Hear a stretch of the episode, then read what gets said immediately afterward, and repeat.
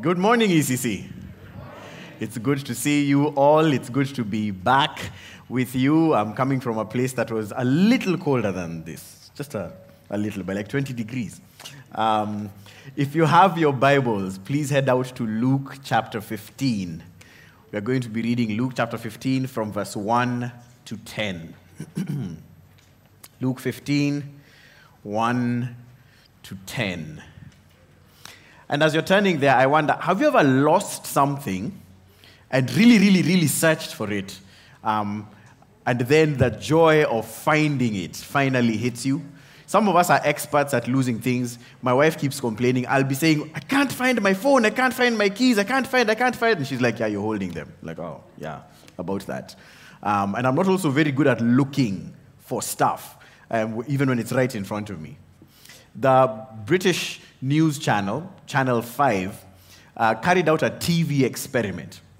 And the experiment is they got these two siblings, two girls, a six year old and a five year old, and placed them on a busy train station in South London.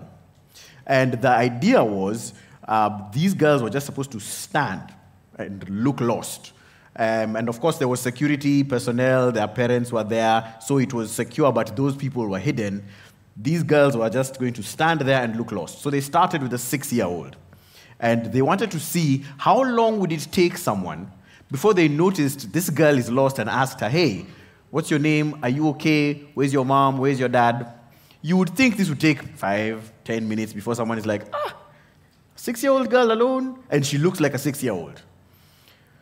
Yeah, 15 minutes passed, 20, 40. It took one hour before someone stopped to ask this six year old, Are you okay? Where are your parents?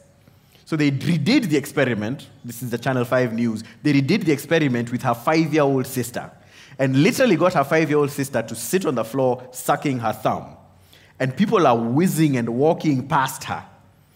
It took an hour and 15 minutes for one person to stop. 616 people passed this little girl before one person stopped to ask, Where's your mom? Are you okay? Are you lost?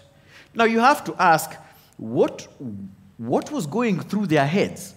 How do you pass a five year old, a six year old, and not stop to find out, are they okay? They are visibly alone, they are visibly lost. And when they interviewed these people who passed, almost to a man, all of them said, I was worried about what other people would think of me if I stopped.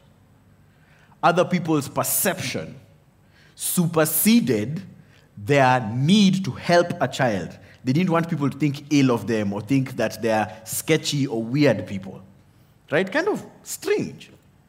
In the stories we are about to read, you will see, and I hope we see, someone who finds joy in finding the lost. Someone who doesn't care what other people's perception of him was. His joy and his delight is in finding the lost. I mean, think about that story of the little girls. If you flipped that story, if it was true and these girls were actually lost, can you imagine their joy when their mom eventually found them? Or better yet, can you imagine the mother's joy when she would find them? As she would go around looking for them, searching for them, screaming their names, she wouldn't care what you thought of her, would she? Her only interest is in finding her children in much the same way. You and I, I hope we see someone who finds his joy in finding the lost. And really, that's what I want to leave us with today a deep sense of joy that Jesus sought you, found you, and delights in you. That he is the God who seeks and finds and delights in the lost who are now found. So, Luke chapter 15, from verse 1 to 10, I will read verse 1 to 10 and say, This is the word of the Lord. And you will respond by saying, Write it on our hearts, we pray. This is the word of the Lord. Well done. Luke chapter 15, from verse 1 to 10. Now, the tax collectors and sinners were all drawing near to hear him. And the Pharisees and the scribes grumbled, saying, This man receives sinners and eats with them. So he told them this parable What man of you, having a hundred sheep, if he has lost one of them, does not leave the 99 in the open country and go after the one that is lost until he finds it. And when he has found it, he lays it on his shoulders, rejoicing. And when he comes home, he called together his friends and his neighbors, saying to them, Rejoice with me, for I have found my sheep that was lost. Just so, I tell you, there will be more joy in heaven over one sinner who repents than over 99 righteous persons who need no repentance. Or what woman, having 10 silver coins, if she loses one coin, does not light a lamp and sweep the house and seek diligently until she finds it? And when she has found it, she calls together her friends and neighbors, saying, Rejoice with me, for I have found the coin that I had lost. Just so, I tell you, there is joy before the angels of God over one sinner who repents. This is the word of the Lord. This is the word of the Lord. Let's pray. Father, thank you for your word that is living and active and sharper than a double edged sword. Would you help me step out of your way? Would you speak to me and speak through me to the end that our lives may be conformed to the image of Jesus Christ? Forbid it, Lord, that anyone except you should get glory at this time. So, Lord, what we do not have, please give us through your word. What we do not know, please teach us through your word. And what we are not, please make us through your word. We pray these things for your glory and our joy in Jesus' name. Amen. So, just to situate you in this book, Luke's gospel is about our great God and Savior who comes to seek and save the lost, our great God who is our servant.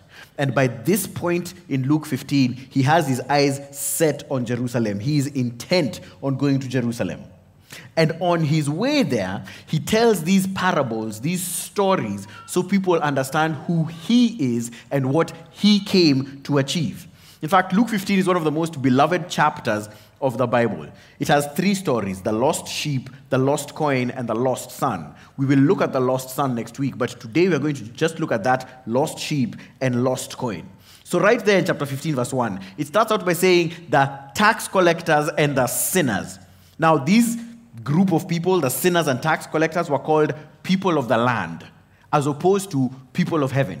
The Jews understood themselves to have the one true God who resided in heaven, and they were meant to be the people of heaven. But these sinners and tax collectors were the despised people of the land. They acted like earthly, landly, so to speak, people. That word sinners is an umbrella term referring to these notorious, immoral, Torah trespassing, law breaking, wrong, quote unquote, bad people. The only people worse than them were the tax collectors. They were the most despised people in Israel. The only person a Jew hated more than the Romans was a tax collector. Right? In fact, there was a Pharisaic order and regulation that said to marry a daughter to one of them, the tax collectors, was like exposing her bound and helpless to a lion. And so, for the Pharisees and for everyone, the order was entrust no money to him, take no testimony from him. That means a tax collector's testimony wasn't even valid in court. Whether the crime was committed against them or they witnessed a crime, irrelevant. We don't want your testimony. Trust him with no secret. Do not appoint him guardian of an orphan. Do not make him custodian of a charitable funds. Do not accompany him on a journey. Do not have him as a guest in your home. Remember that phrase. Do not have any business dealings from him and receive no alms from him. Literally, poor people would rather starve than receive food from a tax collector. That's how despised these people were. You think about that for a sec. Why? Why were they so despised? The, Bible made it clear that thou shalt not commit murder. The Jews just went ahead and committed social murder. These people are completely outcast. Why? Number one, they were bankrolling Rome. They were collecting taxes to strengthen and sustain the occupying army that had come and occupied Judea. Two, these people were corrupt to the core. You see, Rome didn't care about how the money was received. Rome was like, as long as we receive our 10 drachmas or our 10 silver coins per day, we don't care how much collect. So the tax collectors would say, 10 drachmas for Rome and 10 for me. So they would squeeze their own citizens and charge them higher than what even the Romans were charging. And then lastly, these people would subvert justice. I mean, they'd pay everyone. You couldn't take them to court because they've paid the judge, they've paid the Roman. It was just Wasta land out there. Everything was by Wasta, everything was by the hookup. They were absolutely despised. They hated them, wanted nothing to do with them, and lumped them in with these immoral sinners and tax collectors who are an eyesore and an embarrassment to the Jews, to the Israelites, to the people who are meant to be the people of heaven, and they had to deal with these people of the land. These debased, debauched, treasonous, sketchy people, what are they doing? Chapter 15, verse 1 says, They were all drawing near to hear Jesus. Don't miss that. They wanted to listen to him. At the transfiguration of Christ, the Father speaks over the Son and says, This is my Son whom I love, with him I am well pleased. Listen to him. Every Jew understood from Deuteronomy 6 when the Bible told them, Listen, O Israel, the Lord your God is one. That didn't mean just use the appendages on the side of your face. That meant that your mind's attention, your heart's affection, your life's actions, everything about you was bent toward this person, God, that the posture of their lives was meant to be listening. In fact, in the verse just before, look at chapter 14 from verse 35 when Jesus has explained what it means to be a disciple, here's what he says, speaking about salt. Verse 35, it says, It is of no use either for the soil, that if, if salt loses its saltiness, is of no use either for the soil or for the manure pile. It is thrown away. He who has an he who has ears to hear, let him hear. And what are the tax collectors and sinners doing? Hearing. They are the ones who are actually listening to God. They're the ones who are actually obeying Deuteronomy 6. They're the ones who've come to the Lord to listen to Him. Meanwhile, the Pharisees and the scribes were grumbling. Don't miss the irony. The Pharisees and the scribes viewed themselves as the obeyers and custodians of the law. They should have known better than anyone else. Firstly, you can't grumble and listen at the same time. Secondly, they should have known from their own law, especially from the book of Exodus, chapter 16, God hates grumbling. They should have known verses like Numbers 14 27. How long shall this wicked congregation grumble against me? I have had the grumbling of the people of Israel, which they grumble against me. Do you see? They should have known that not only is grumbling a problem, but they should be listening. Instead, they're grumbling. And what is their chief complaint? Verse 2. And the Pharisees and the scribes grumbled, saying, This man receives sinners and eats with them. He receives them, he accepts them, he welcomes them, and he eats with them. In this culture, to eat with someone wasn't just like, oh, I have extra food, have some. It meant fellowship, it meant depth, it meant you're bringing them into your very heart. And they couldn't believe that. Because for them, to accept and dine with and eat with sinners was to accept sin. And they couldn't stomach that. Now, you and I can judge them harshly and be like, these legalistic Pharisees. But do understand, if a 23 year old Pharisee came to you, this is the guy you'd want your daughter to marry. This is the guy you're like, he dresses well, he speaks well, he obeys the rules, and he's rich. Yeah, marry him. Right? This is the guy who everyone esteemed. This is the guy who didn't want sin in the camp, so to speak. But here's what they had missed. What they had missed is that number one, this Jesus who is welcoming them in to eat with them would change these sinners forever. But the bigger thing they had missed is that they themselves were sinners. And that light bulb just didn't seem to be going off. So they say this man receives sinners and tax collectors and eats with them. They meant it as a criticism, but it was actually a compliment. But he sees that they're not quite getting it. So he tells them a story. In fact, verse 3 begins with the word so. After their complaint, so he told them the parable. Because they are not yet listening, he designs this parable for them because he wants them to listen. Throughout Jesus' life, there were three kinds of people that followed him the crowds, the confessors, and the killers. See, the crowds would follow Jesus just for personal benefit. They would hear Jesus, not necessarily listen to him, but they would hear Jesus, but really why they were following him was for personal benefit. In Luke chapter 6, Jesus heals many diseases, and the crowds are going, Oh, yeah, I'll follow this guy. Hospital is expensive. If I ever get sick, I'll just hang out with this guy, and he'll heal me. In chapter 7 and chapter 8, not only does he have power over disease, after Jairus' daughter falls sick and dies, and the widow's daughter falls sick and dies, he raises them from the dead. This is great. If I get sick, he'll heal me, but if perchance I don't get to him in time, I'll just fall in front of him and die. Then he'll raise me back up. I'll follow this guy. I'll listen to this guy. In chapter 9, not only does he show that he has power over disease and death, in chapter 9, he feeds 5,000. He now has power over diet. This is fantastic. I'll never have to work a day in my life because I work to eat, but this guy multiplies bread. So when I'm hungry, Jesus, what's up? Give me some of that food. By chapter 9, again, the latter part, he not only has power over disease and death and diet, he casts out these scary, mysterious things called demons that, quite frankly, I don't understand, I don't have the time to deal with. So, Jesus. I will follow you. Just in case I get infected with one of those demons that jumps out of something and enters me, you'll be right there. And by chapter 12, he shows his power over the dictators known as the Pharisees who are telling everybody what they should do and when they should do them. Who are these guys anyway? Jesus, get rid of them. Thanks. Those are the crowds following him and listening to him only because of what they can get. But the second group of people that used to follow him were the confessors.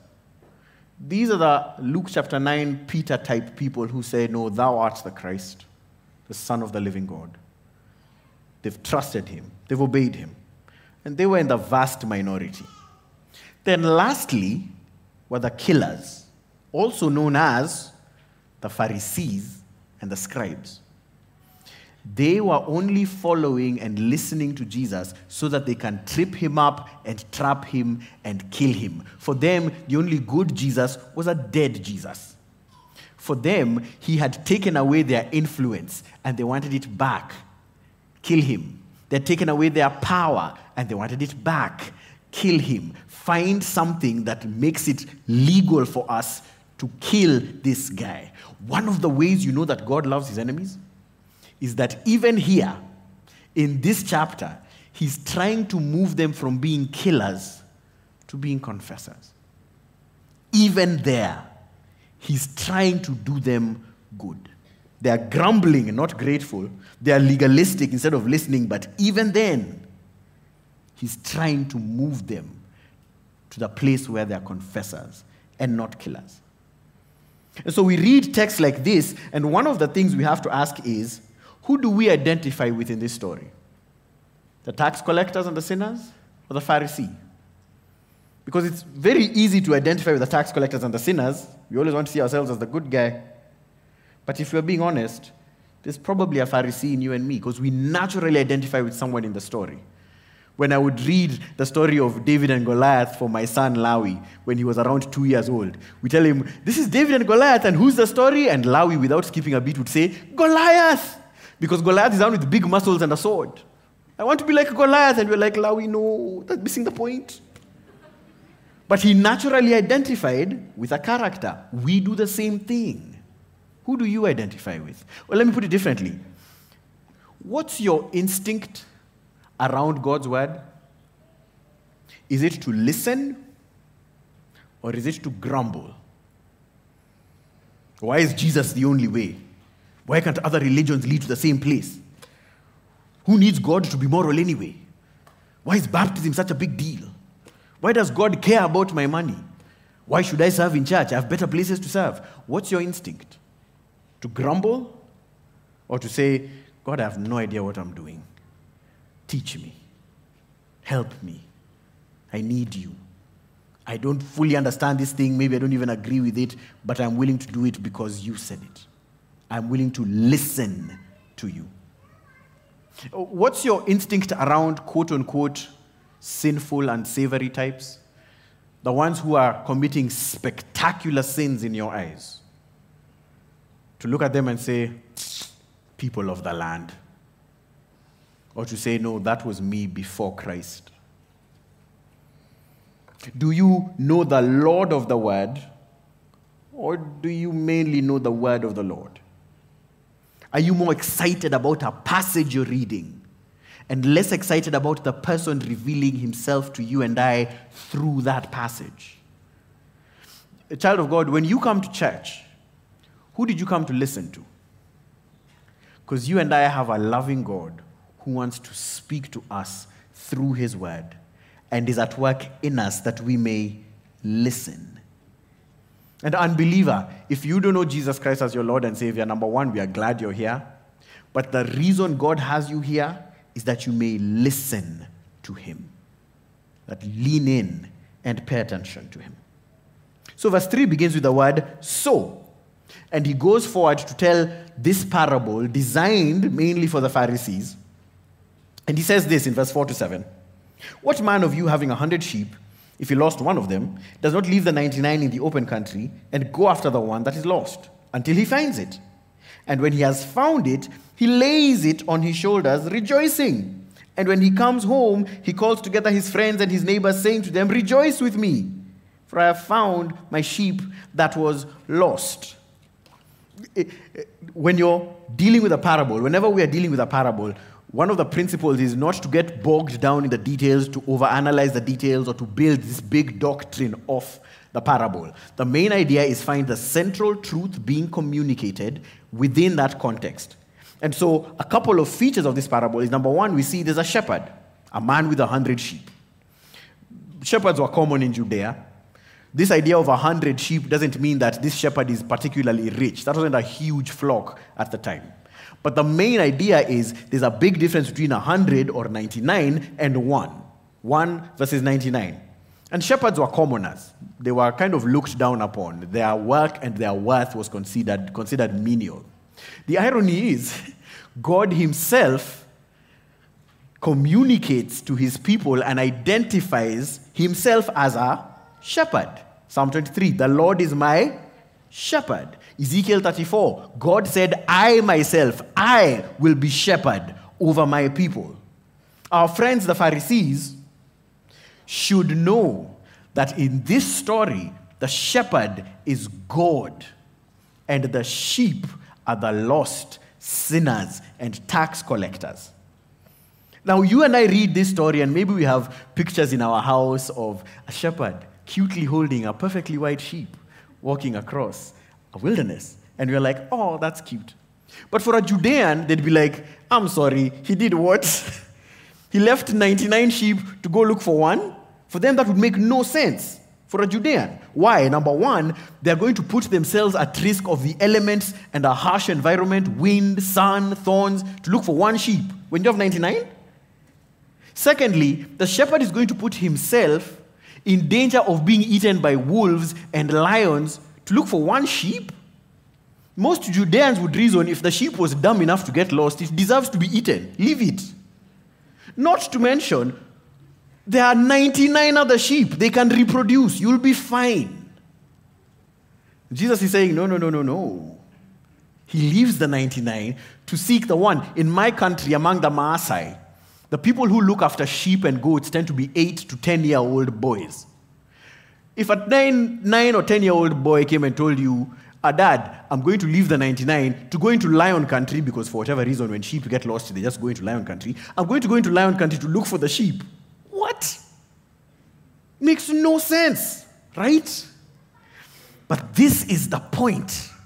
If the shepherd is God, and the sheep are the lost sinners and tax collectors. This is what is at the core of the Father's heart and the Son's mission. He came to seek and save the lost. He's not going to leave these abandoned sheep, these lost sheep who got themselves lost to begin with.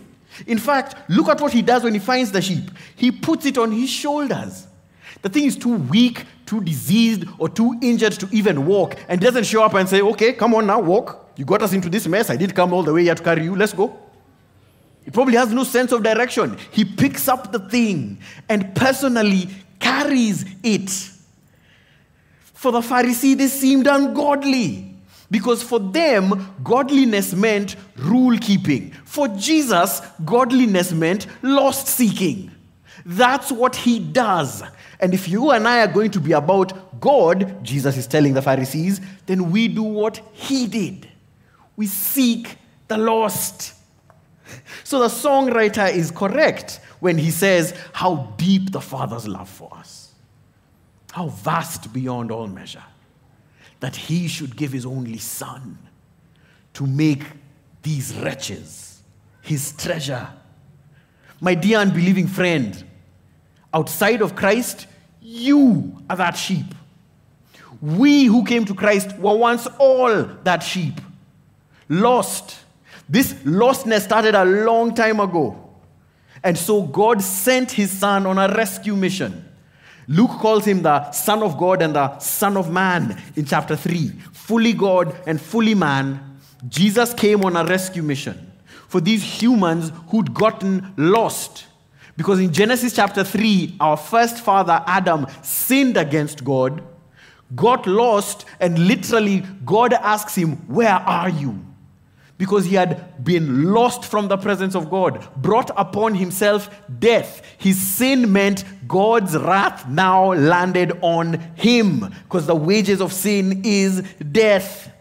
This separation of eternal death meant the only person who could bridge that chasm was God Himself, who sends His Son to die on behalf of sinners, who sends His Son to die so that they may have life, who sends his son to bear the wrath of sin, dies a bloody, painful death on a cross, and with his last breath said, It is paid in full. It is finished.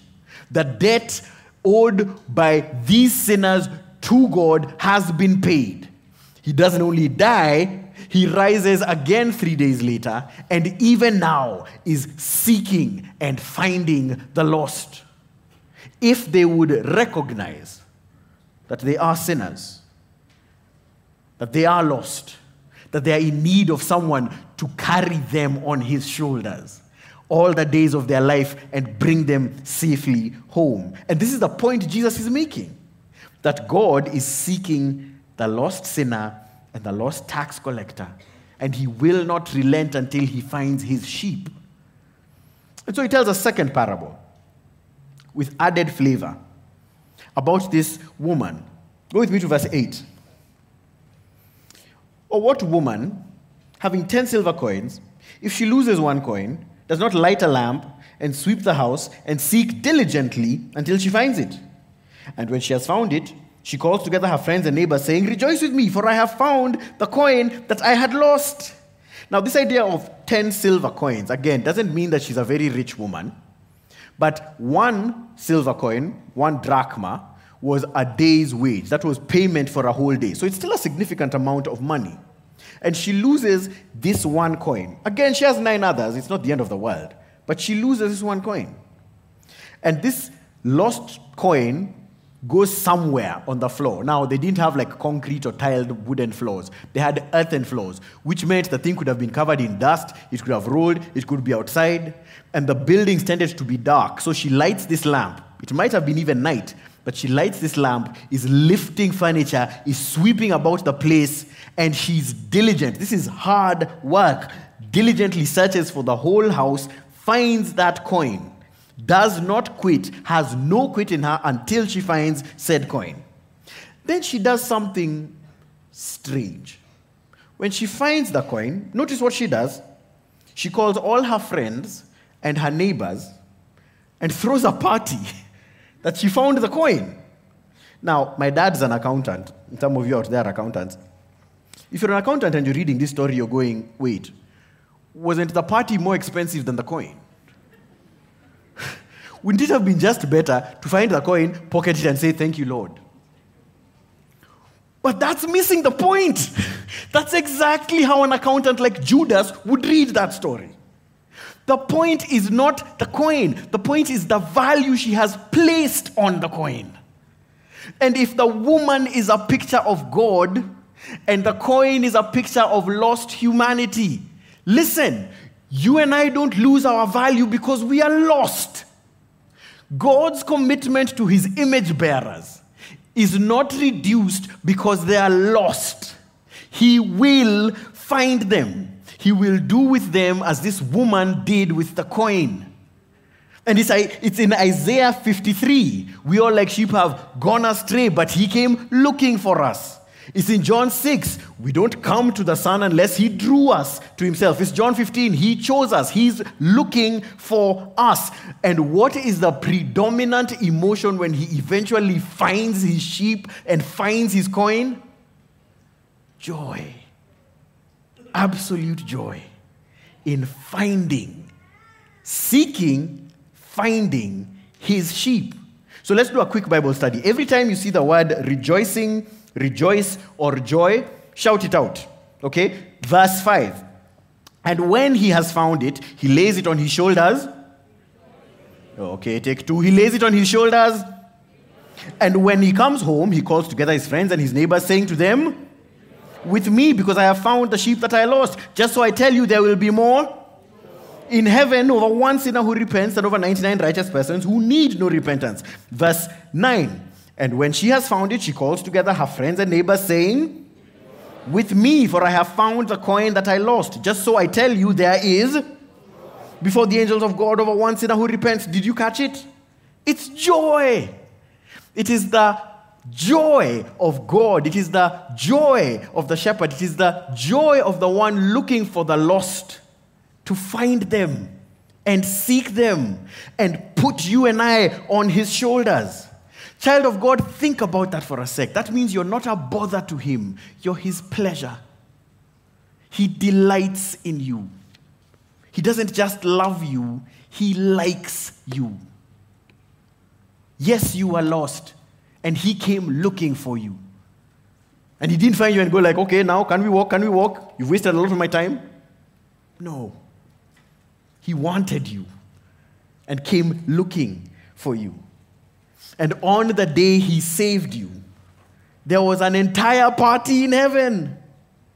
And just so we are clear, all of heaven gets in on this party. That, that phrase, the angels of heaven or heaven, is really a phrase to say God Himself delighted in saving you. It was His joy to do so. That's what Hebrews 12 2 says that Jesus, for the joy ahead of him, endured the cross, scorning its shame, and is seated at the right hand of the throne of majesty.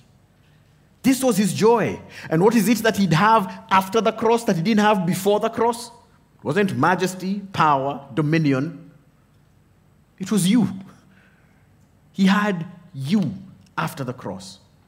Us, the church, his joy, his pleasure.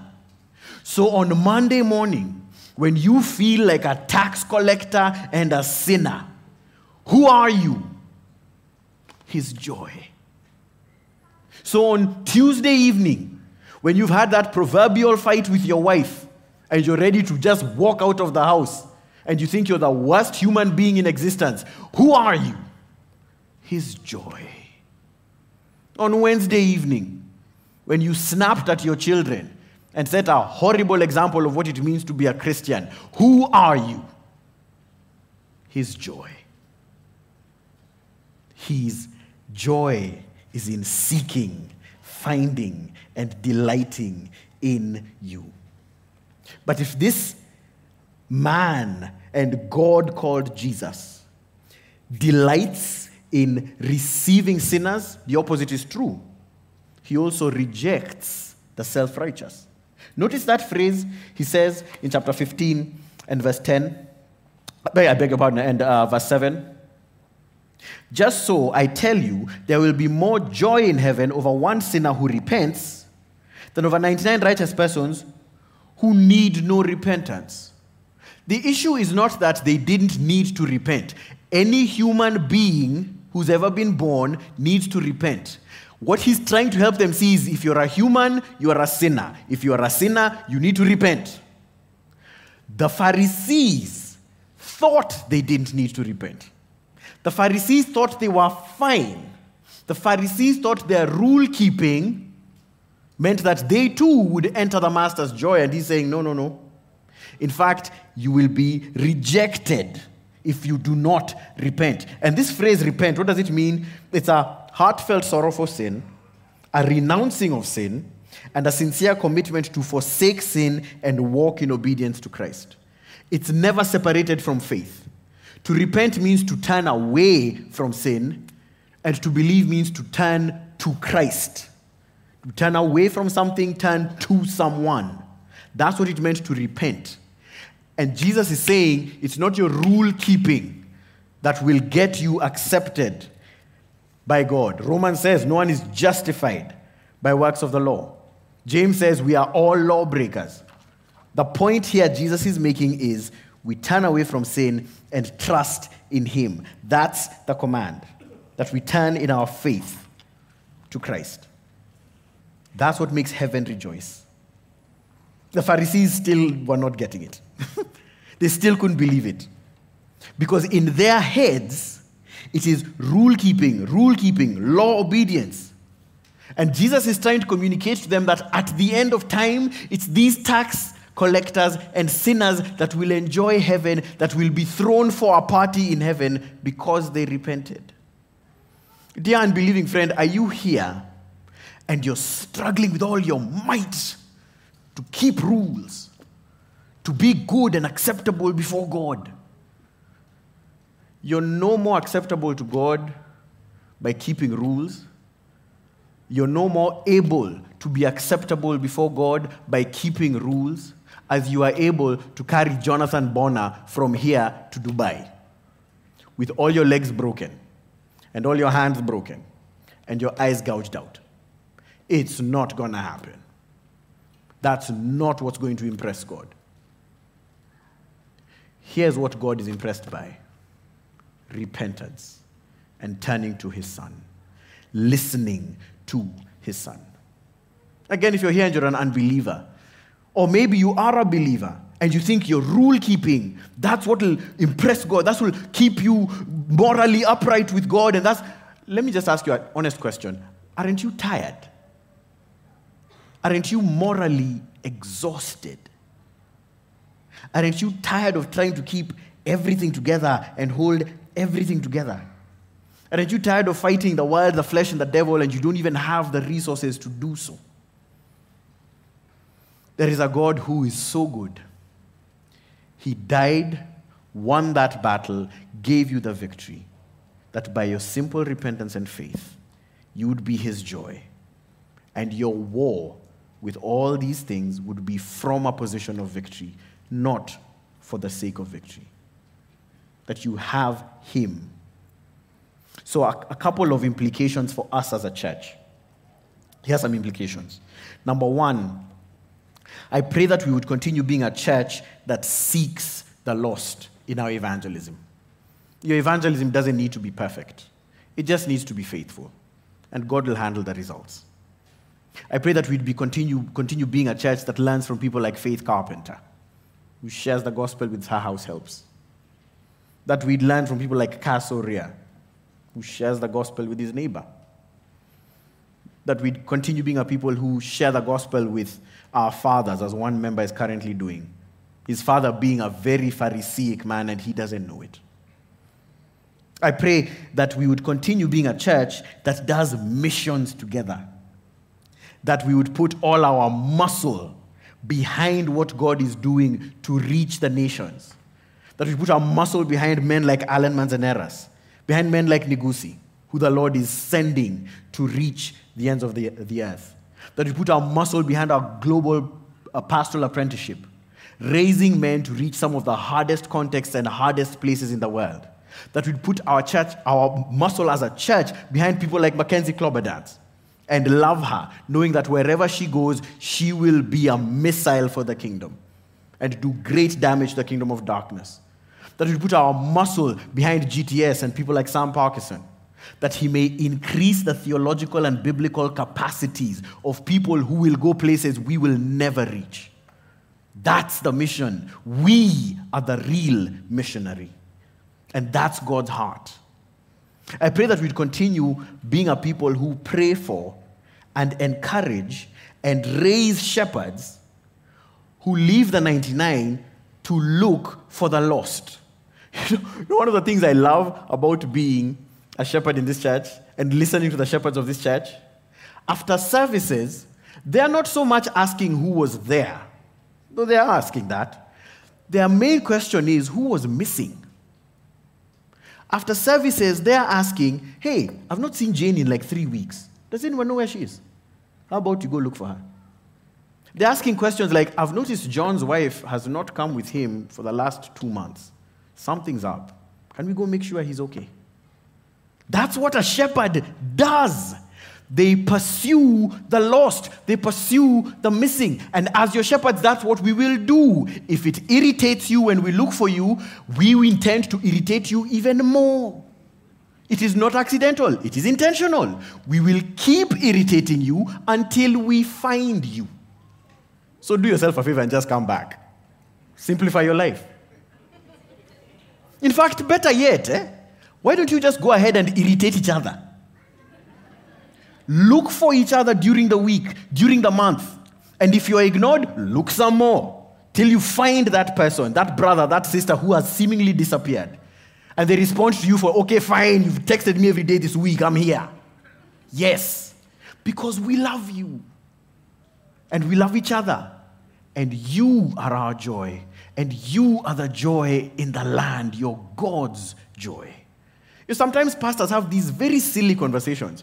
Last month we had 300 people. This month we have 600 people. Ha ha ha. Yeah, but have you noticed 70 guys have disappeared? Have you noticed that some people actually left the country? Have you noticed that four of these sisters are deeply depressed because they lost work or lost husbands or lost love? Have you noticed any of that? Dude, if I left my two children with you to take care of, I'd say, here's Lawi and Kwe. Take care of them for a few hours, we are going and we're coming back. And you say, great. And so me and Sheila go and we come back. And I come back and there are 20 children in the house. I'm like, oh, wow, I guess there's a party. And I ask, hey, where are my kids? And you're like, ah, I don't know, somewhere there. And I find one of my children. I'll be like, okay, where's my second born? He's like, ah, that doesn't matter. There are 19 other children here. What do you think I will forget me? What do you think my wife will do? She'll break you in half. Of course she will. Because that is an individual child she cares about. God cares about his individual children, not just a mass of sheep called a church. And when they disappear, he cares. And we care as your shepherds. And you should care as each other's keeper. Lastly, child of God, I pray that you know God loves you. That when you think I'm no better than a tax collector and a sinner, you will hear him smile and say, You're not telling me anything new. Come, you're still my sheep. I still delight in you. I still find my joy from you. And if you're here and you don't know Jesus, I pray you find this shepherd who is looking for you. Not rule keeping, but looking for you to repent and trust in him, in his death for you, in his resurrection for you, that you may find the king. Because any of the Christians here will tell you in the words of the hymn, I was lost, but Jesus found me. He found the sheep that went astray. He threw his loving arms around me and drew me back into his way. That could be you today. Let's pray. Father, thank you for your word that is living and active and sharper than a double edged sword. Grant, Holy Father, that we would trust in you, the God who died to save us the God who delights in us, the God who derives his deepest joy, the God who derives his deepest joy from seeking and saving the lost. Lord, grant that we would be a people who do exactly that with our friends and neighbors and family members who don't know you, but that we do it with each other, that we rest in the knowledge that you delight in us. We pray these things for your glory and our joy in Jesus' name. Amen.